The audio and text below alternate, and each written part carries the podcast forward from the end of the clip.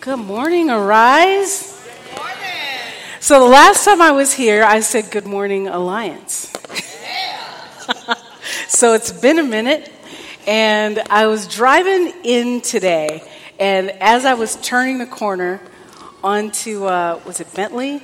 As I turned the corner onto Bentley, I saw the sign. I saw this red sign, and, and, and I just happened to be, uh, you know, I had my music playing, and it was you know, too loud, of course, because it always is.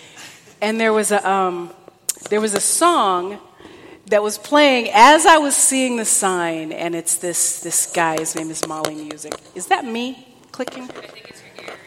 Oh, that is a thing that happens, and I typically at Imago take my earring off so that it doesn't click. So forgive me. But um, and yeah, people will walk up to me after service and go, "Do you know you're missing an earring?" Like, "Yeah, I know I'm missing an earring, and you're missing that click, click, click, click, click noise." But um, so Mali, he has this song, and it really has like maybe two lines to the entire song, and the song is just "All the glory belongs to you, all the glory belongs to you, O God," and we sing Hallelujah, Hallelujah. All the glory belongs to you. And that's all I heard coming in to hear this morning. And, and it, was, it was such a huge thing for me because I, I got to say, like last night and this morning, I went to bed. And I don't know if you've ever just kind of had this um, nothing feeling where you don't sense the Holy Spirit, you don't feel God, and, and that does not typically happen when I'm studying for a sermon. This is my happy place when I'm when I'm working on this, and I just wasn't going through it. And so I went to bed last night, and I just said, you know, I don't I don't feel you, and I don't know what this is, but I know you're here, and I know you love me, and that's what I know. And I went to sleep and got up and just listened to music and and by the time I got here, it was almost like he just kind of uncovered himself for me when I got here. And so I just, um, I'm grateful for that because nothing's worse than that feeling of, uh, I just don't, you feel me. You know, I just am, yeah. And you know he's there, but you just, you know.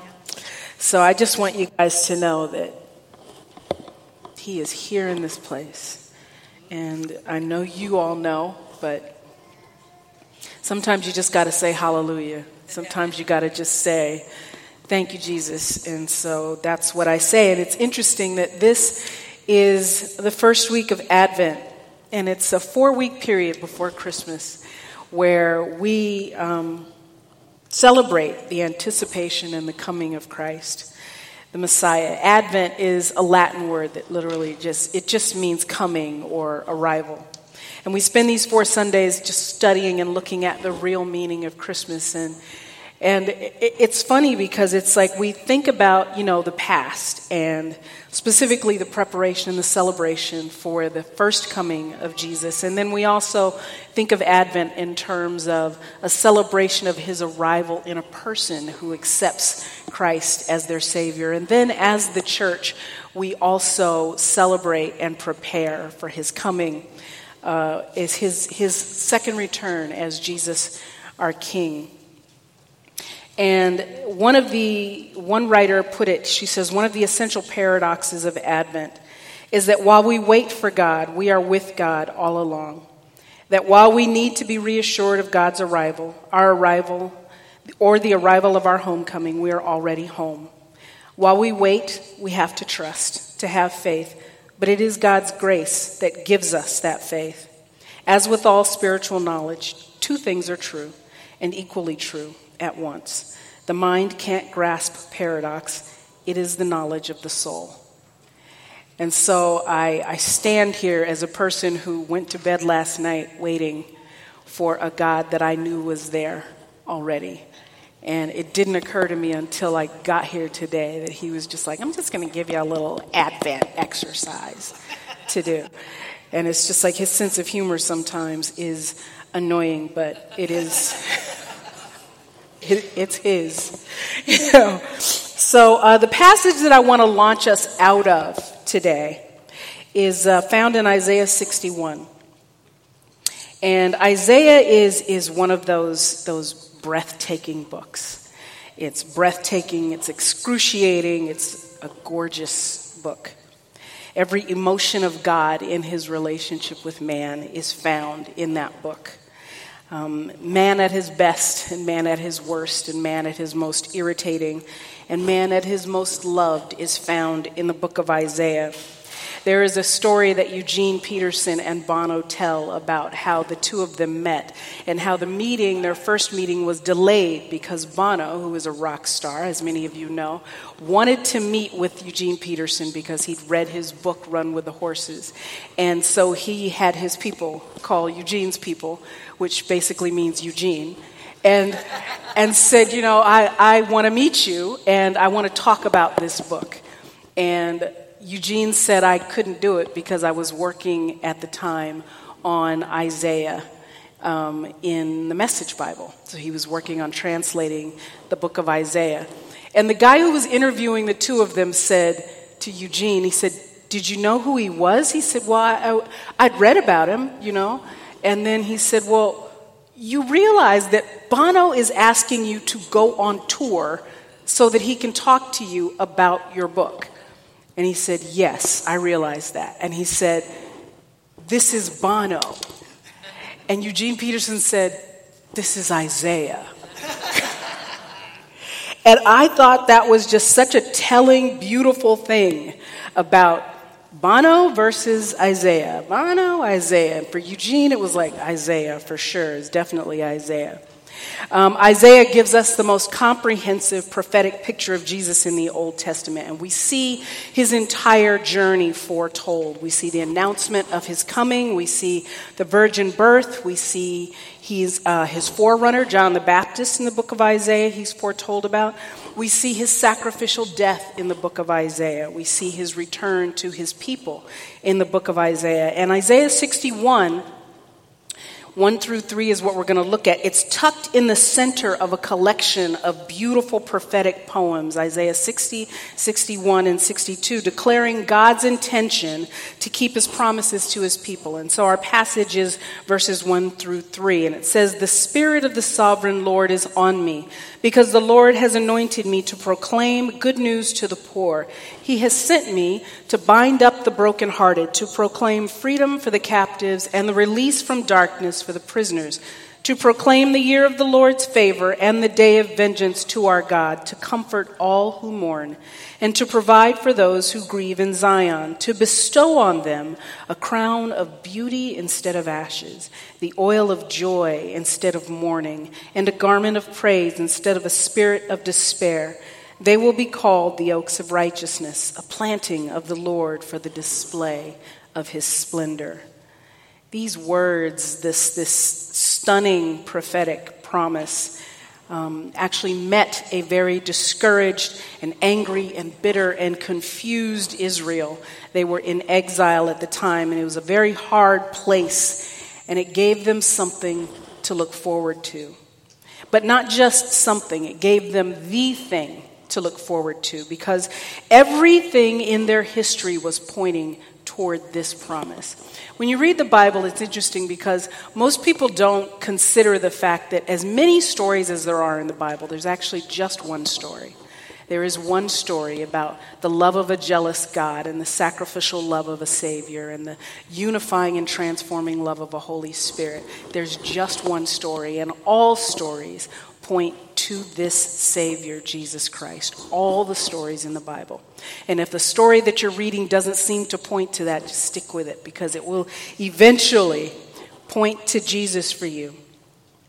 And so, while every story found its climax in God's promise to save his people, by his own outstretched hand, he would do it through the servant, the Messiah.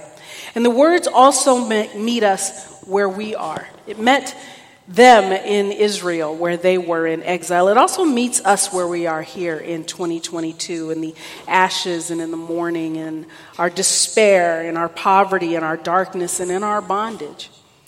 It, re- it meets us in our comfort and our and our lack of care for the things that are going on and our complacency. It meets us in this place in 2022. It meets us in a place where there were just to date in November here 607 mass shootings in this country alone. 40 million people in this country live in poverty. One third of our quickly um, growing homeless population are families. And as the church, we wait and we hope and we expect a God to come and come to, come to us, but also to come to others through us. And that is what it means to be the church. So today I want to zero in on Isaiah 61, specifically verse 3. So the ramp in to comfort all who mourn and to provide for those who grieve in Zion, to bestow upon them a crown of beauty instead of ashes, the oil of joy instead of mourning, a garment of praise instead of a spirit of despair. They will be called the oaks of righteousness, a planting of the Lord for the display of his splendor. And I want to focus very specifically on this idea of joy instead of mourning. This, to me, is the most outrageous of all of the claims made in this passage. There's a series of contrasts and contradictions that mark Jesus in the kingdom just in general that he talks about how the person who wants to be the greatest needs to be a servant. That what's going to happen, you know, you think about how Jesus talks about what will happen, and then it already has happened. When it happens in the book of Acts that the Holy Spirit falls, it says, Peter says, This is that which the prophet Joel spoke about. And so there's this idea that we move forward into yesterday and past there to the day before. That all of the things that God has promised, we find actually in the Garden of Eden. And so you have this beautiful upside downness of the kingdom that, that Jesus becomes king by emptying himself of his equality with God. As Augustine put it, he says, Man's maker was made man that he, ruler of the stars, might nurse at his mother's breast, that the bread might hunger, the fountain thirst, the light sleep the way be tired on its journey, that the truth might be accused of false witness, the teacher be beaten with whips, the foundation be suspended on the wood, that strength might grow weak, that the healer might be wounded, that life might die. And we get this, right? We, we get this when we see it on the page. The hard thing, though, where we get tripped up often, is the walking out of this, don't we? You know, when we connect to the poetry of it, that's one thing, but when we try to connect to the practice of these things, it becomes another thing altogether. What may be easy to understand is oftentimes difficult to stand under. The things that make God sense make us sometimes question our good sense. And then there are those things that just seem crazy far fetched like this offer of joy. It's not the only offer of joy. There are many in Scripture. It talks about how weeping will endure for a night, but joy comes in the morning. That He will turn my mourning into dancing. That those who sow in tears will reap with shouts of joy. And if you've ever mourned or grieved anyone, you know that this is not a small thing. That there is loss in mourning, that there is pain in mourning, that it is confounding, that you are changed, that you find yourself living as a different self in a different world. On the 22nd of December, it'll be the, the third anniversary of my own mom's death.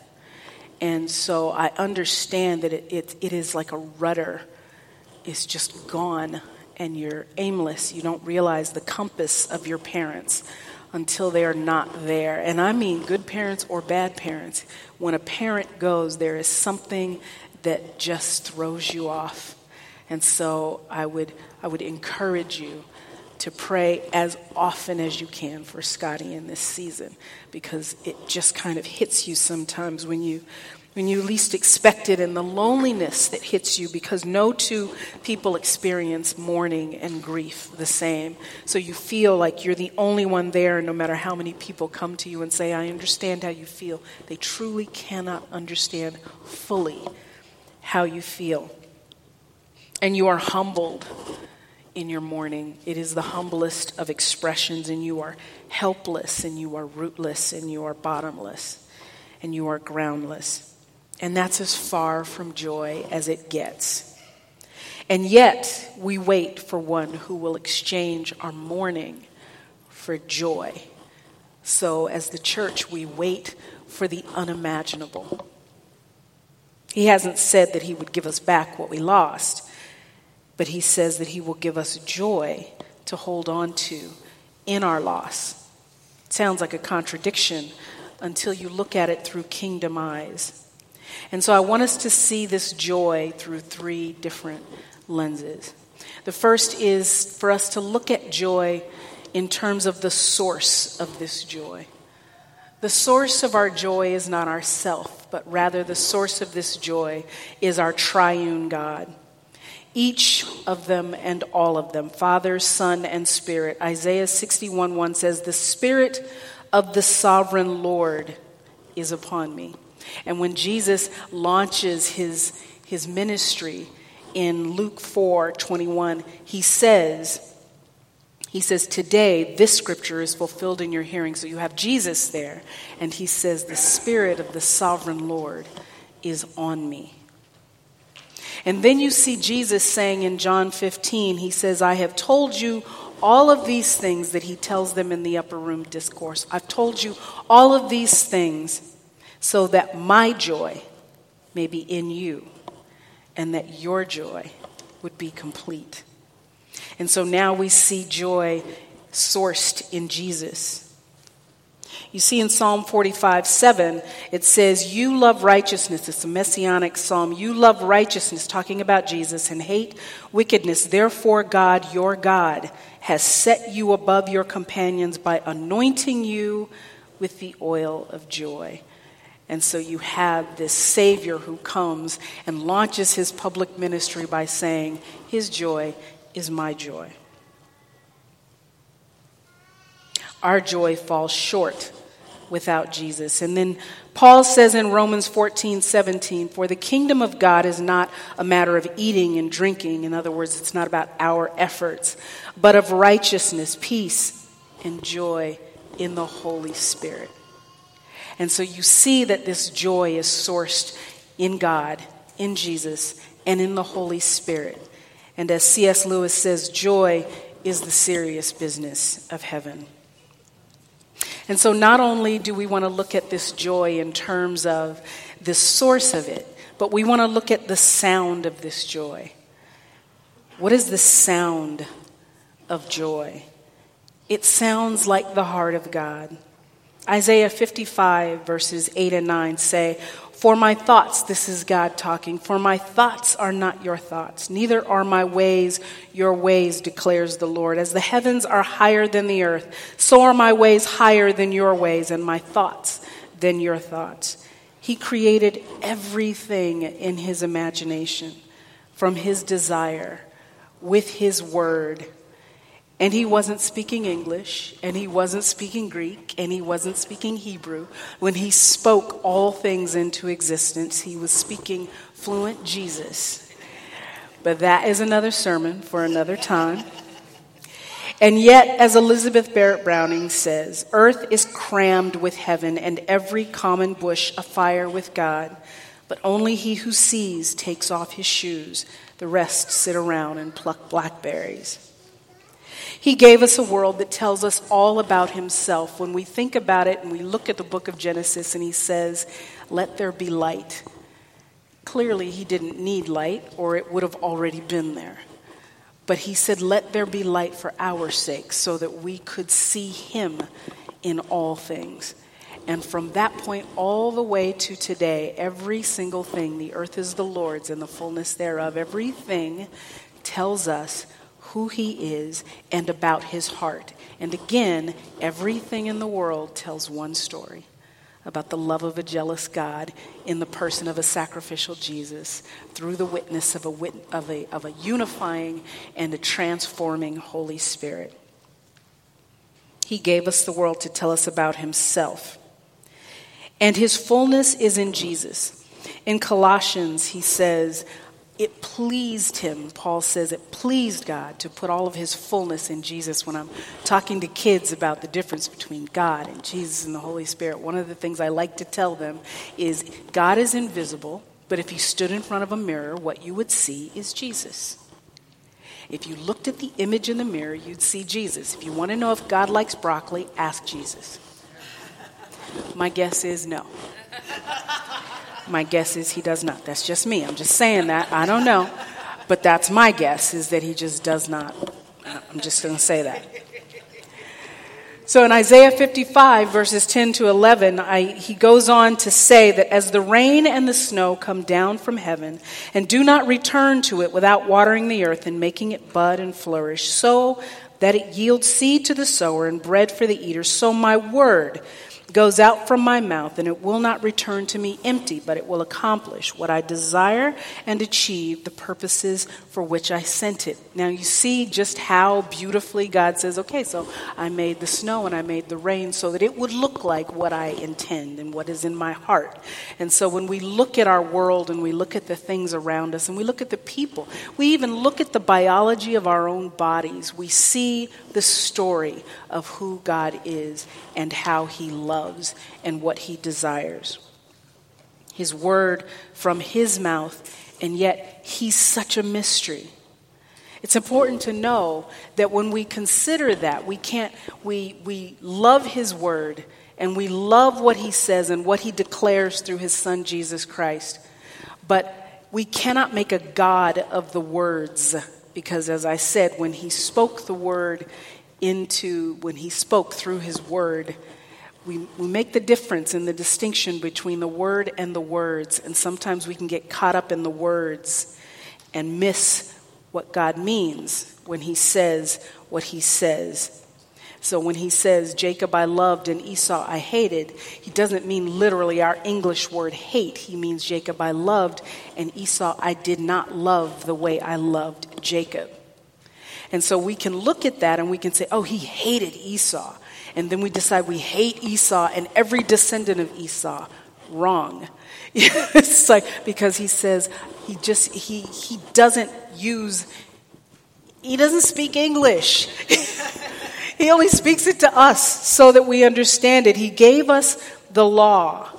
He gave us the law, and then we took it and decided to make 600 and some odd laws on top of the law until he finally said, Look, all of these laws, even if you get it down to the 10, they pretty much mean love me, love others. Period. Love me, love others. That's all it means. You had, you had Abraham who said, Well, God said I'd have a kid.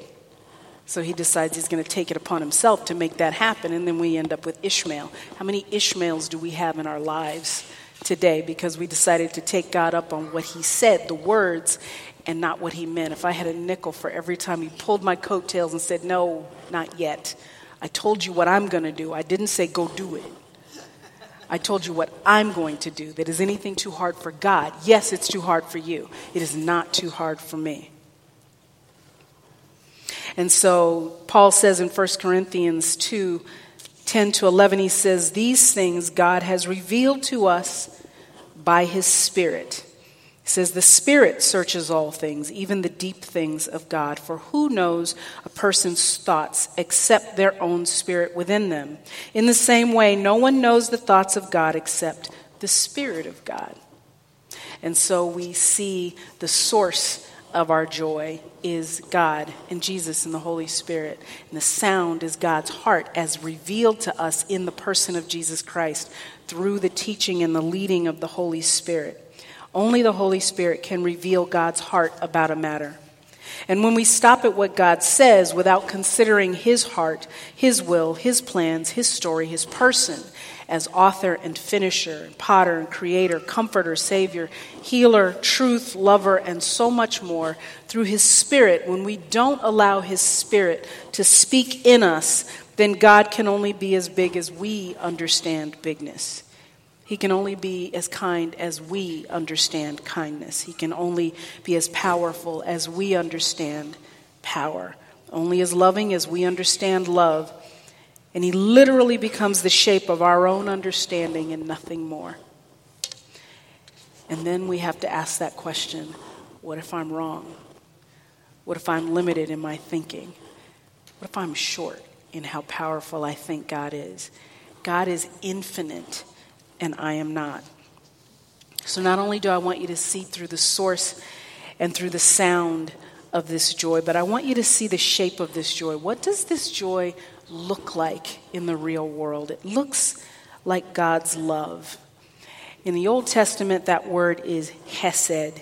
And I know that you guys have heard that word here, and Scotty has explained that word to you, and, and that word agape when he talks about what that looks like.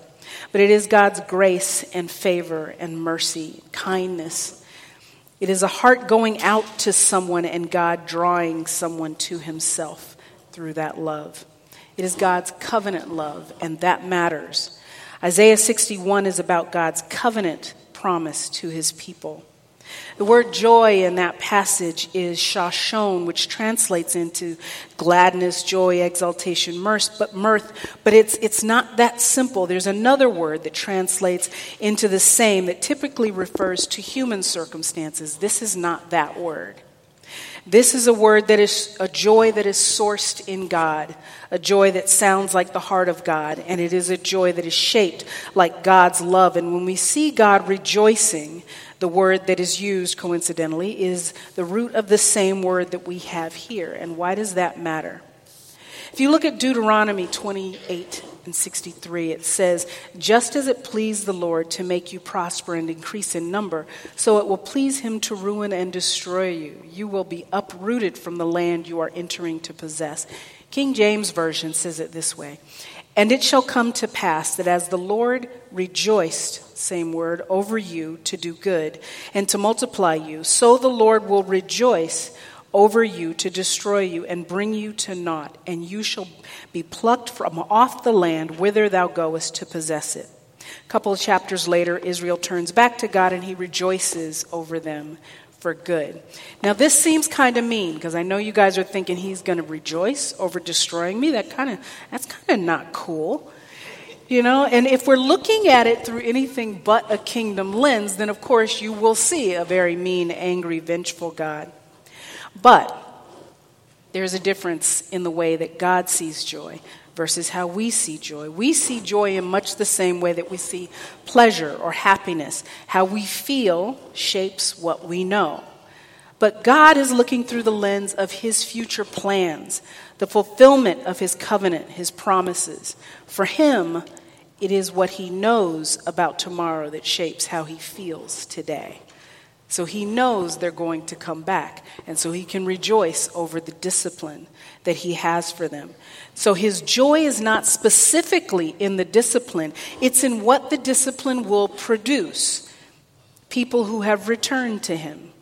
So we see the shape of God's thinking in Hebrews 12, where it says that we have seen that uh, it says that have you completely forgotten his word of encouragement that addresses you as a father addresses his son.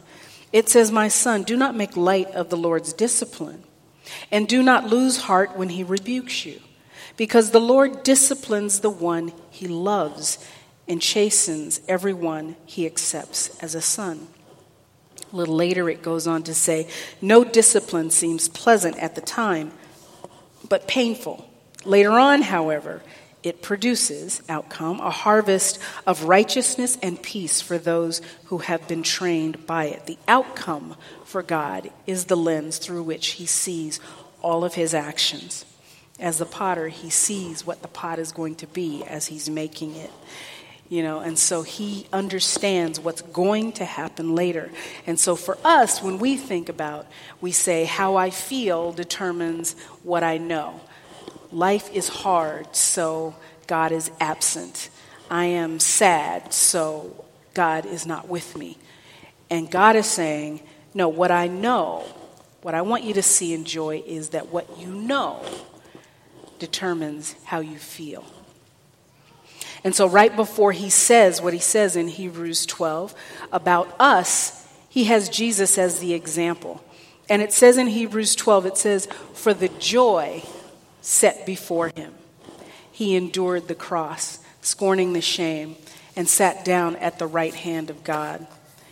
The joy we celebrate at Advent is sourced in our triune God, and it sounds like the heart of God and it is seen in Jesus Christ. And it's shaped like God's Hesed covenant love, the love that sees tomorrow and sees the kingdom come. It sees the kingdom coming fully. It sees eternity, sees people transformed into the likeness of Jesus Christ. It sees the promise fulfilled. And even though we can't see it, we've heard this. And so we live as people who look out at the world and say, Do you hear what I hear? This is why James says to us, Count it all joy when you fall into various trials, knowing that it will produce patience, and when patience does its job, you'll be perfect, lacking nothing. Tomorrow is shaping how you feel today. The promise shapes how you feel today. So, joy, the joy that He gives us, it meets us where a bottle or a needle or a warm body or control or power or money cannot meet you. I have a friend um, named Andre, and he had, and the doctors still don't know why, he had a stroke at age like 42, 43. And he was the healthiest person I knew, but he had this stroke, and, and he, couldn't, he couldn't walk, he couldn't lift his arms. He couldn't, they were worried that even the things in his brain that would remember to breathe and to eat were not, could go at any minute. And so I remember him sitting in the hospital and he was crying. He was in tears because he could not sign his name on a hospital form. And I remember reading and coming to him and bringing him, you know, what I was learning and all the books that I was learning about strokes. And his family and his friends were telling me, don't talk to him like that. You're going to get his hopes up. And he said to me, Tell me everything that you learn. This person who could not lift a book. And so I remember one of the things I read, the only thing I remember to this day, because this has been many years now, the thing I remember the most in my reading was that you are to commit yourself to the very best healing that you can imagine. Not the healing the doctors can imagine, not the healing your family can imagine, not the healing that a book can imagine, but commit yourself to the very best healing that you can imagine and hold on to that. And so I thought, that's amazing. And so I told him that. And then, with really scraggly handwriting, he wrote on a page of a journal that I just kept for him. He wrote, I will leave here one of two ways on my walking or in a pine box. Because he was determined. He said, I will die before I become a person who is not walking and not moving and not living the life that I used to live. And today, if you didn't know Andre had a stroke, you would not know Andre had a stroke. And I remember going with him to one of his doctor's appointments, and the doctor told him to get up on the table and assumed it was going to take him a while. And he jumped up on the table. And the doctor turned around, and before he could catch himself, he said, Whoa. He said, Man, we thought you were a goner some weeks ago. A doctor says to him, We thought you were a goner. And if he had committed himself to the best recovery a doctor could imagine, he would be a goner today. And if he could commit himself to the best recovery that he can imagine, how much more of a life can we imagine with a Holy Spirit that lives in us that says, wait for something unimaginable? Beauty for ashes, joy for mourning, praise for heaviness. How much more? Commit yourself to what you know, not how you feel. Augustine's quote Man's maker was made man, that he, ruler of the stars, might nurse at his mother's breast, that bread might hunger, the fountain thirst, the light sleep, the way be tired on its journey That the truth might be accused of false witness, the teacher be beaten with whips, the foundation be suspended on wood, that strength might grow weak, that the healer might be wounded, that life might die. So we wait, not as the world waits, uncertain and searching, but as the church, men and women and boys and girls who know. We wait with joy for the ruler of the stars, the bread of life, the living water, the way, the truth, the life, strength, and healer. We wait for the one who was and is and is to come. We don't look up and wonder if he is who he says he is. We look up and wonder that he is who he says he is. He is Christ, our Savior. Let's pray.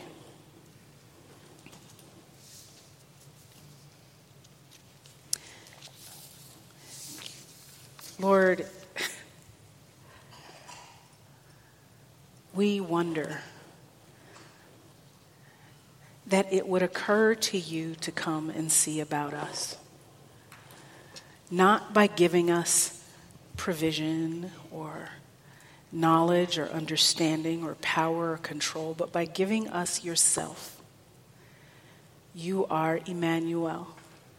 You are God with us.